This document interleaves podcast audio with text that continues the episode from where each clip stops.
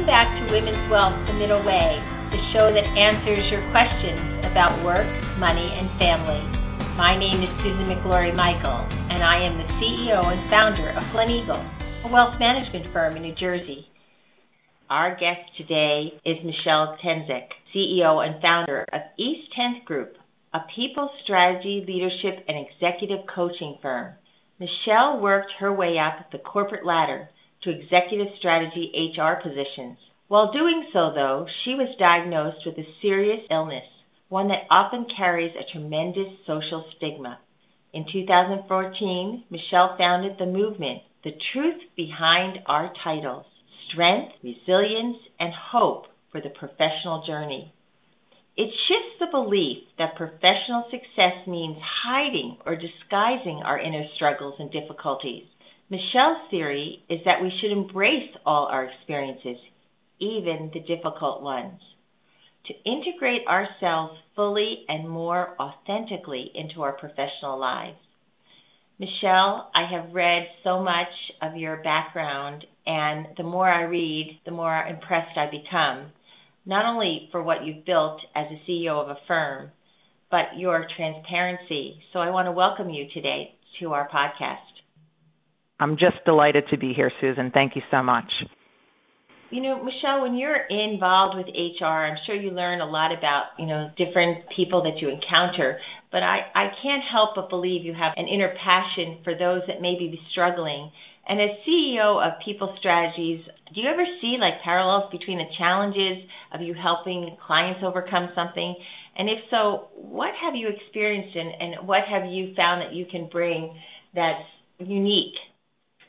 Yeah, I love that question, actually. So, you know, what it got me to think about, Susan, is because of my own personal story, which I'm sure we'll touch on a little bit um, in this conversation, and my dealing with some very difficult uh, challenges in my own personal life that I have overcome and I have been able to live comfortably.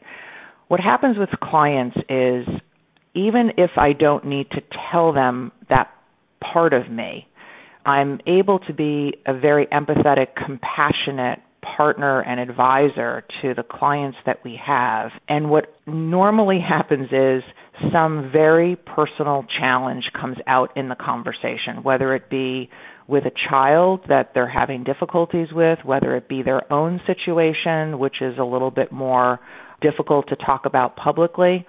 And I don't need to tell my story, but I have an ability to have insights and support for individuals.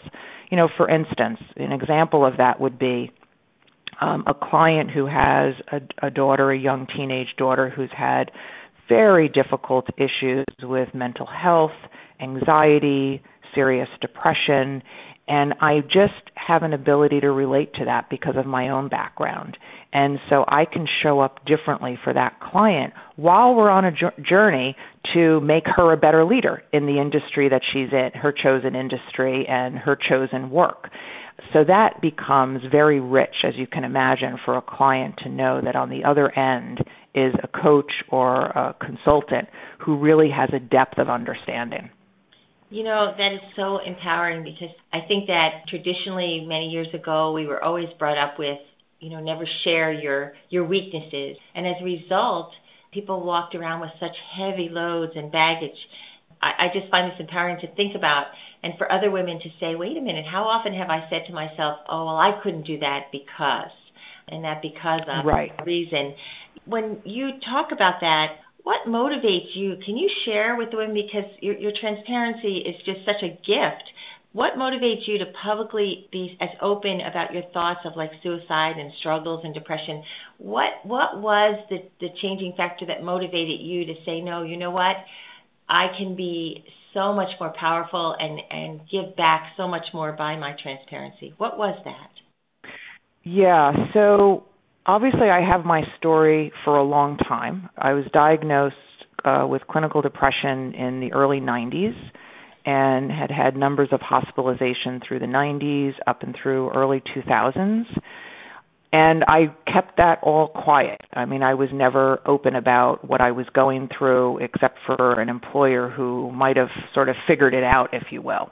But as time went on, I knew I had an important story to tell, but I never wanted it to be solely about me. So when I founded my movement, The Truth Behind Our Titles, I was able to bring other women to the table who also had experienced challenging difficulties in their professional lives and were willing to share about it. So the focus wasn't just on me, because I don't, I, I know that people will relate to different bits of stories.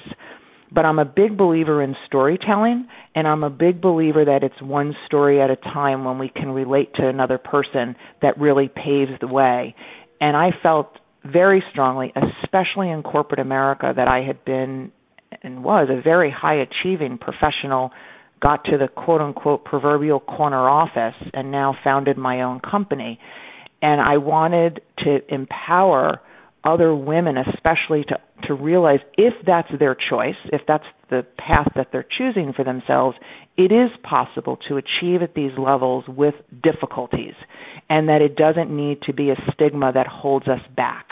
And by publicly coming out with my story, and candidly, none of our clients left us.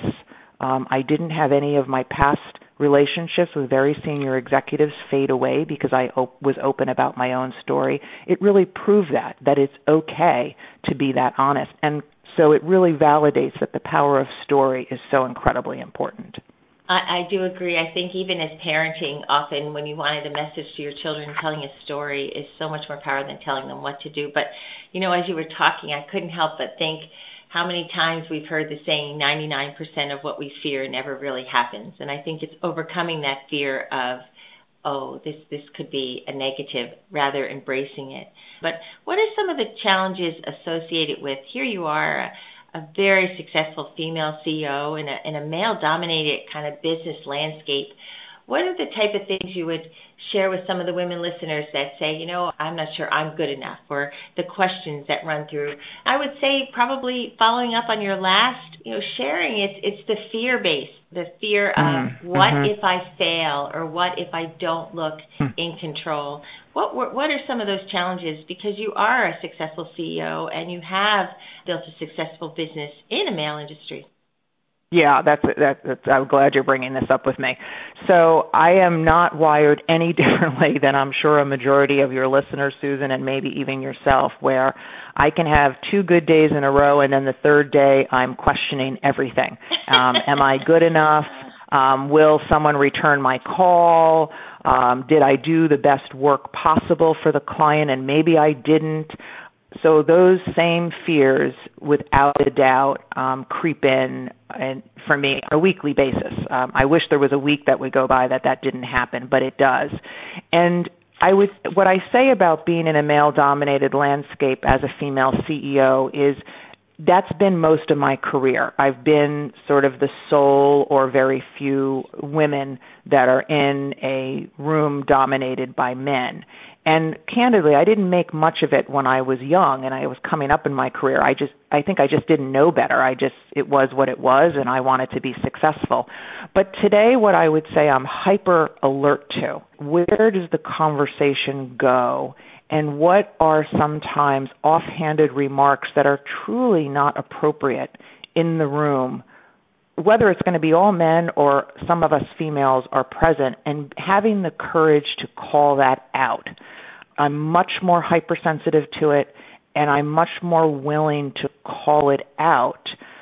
It doesn't happen in every conversation by any stretch, and I don't want to say that because there's many groups of men and individuals and so forth that are just terrific, terrific and fabulous. But it is about owning now at my age and my position to to be a voice in those rooms where something with a slight nuance is just not right, and having the willingness and the courage to say something about it. You know, Michelle, thank you. And the other question I would, would have is, you know, you really took it upon yourself to start this, the movement, The Truth Behind Our Titles, and about strength and resilience, and you, you share today's struggles and difficulties. What is the one thing you would share with a fellow woman out there who says, you know what, I'm, I'm, I know I have struggles, I don't know who to turn to, or where do I begin? What would be your advice for that person that has lots of talent that they haven't tapped? Yeah. Or maybe they can't see through the clouds. Where do they start? advice if you met this person today on the street you would give them their first piece of advice? They're not alone. I think that's the, that's such a strong message to anyone, is you're not alone. I remember when we had our event for The Truth, and there was about two hundred people in the room, and people had asked me, well, what's your, your goal, Michelle, with this event? What, what, would you, what do you really want to have happen? And I stand by this today.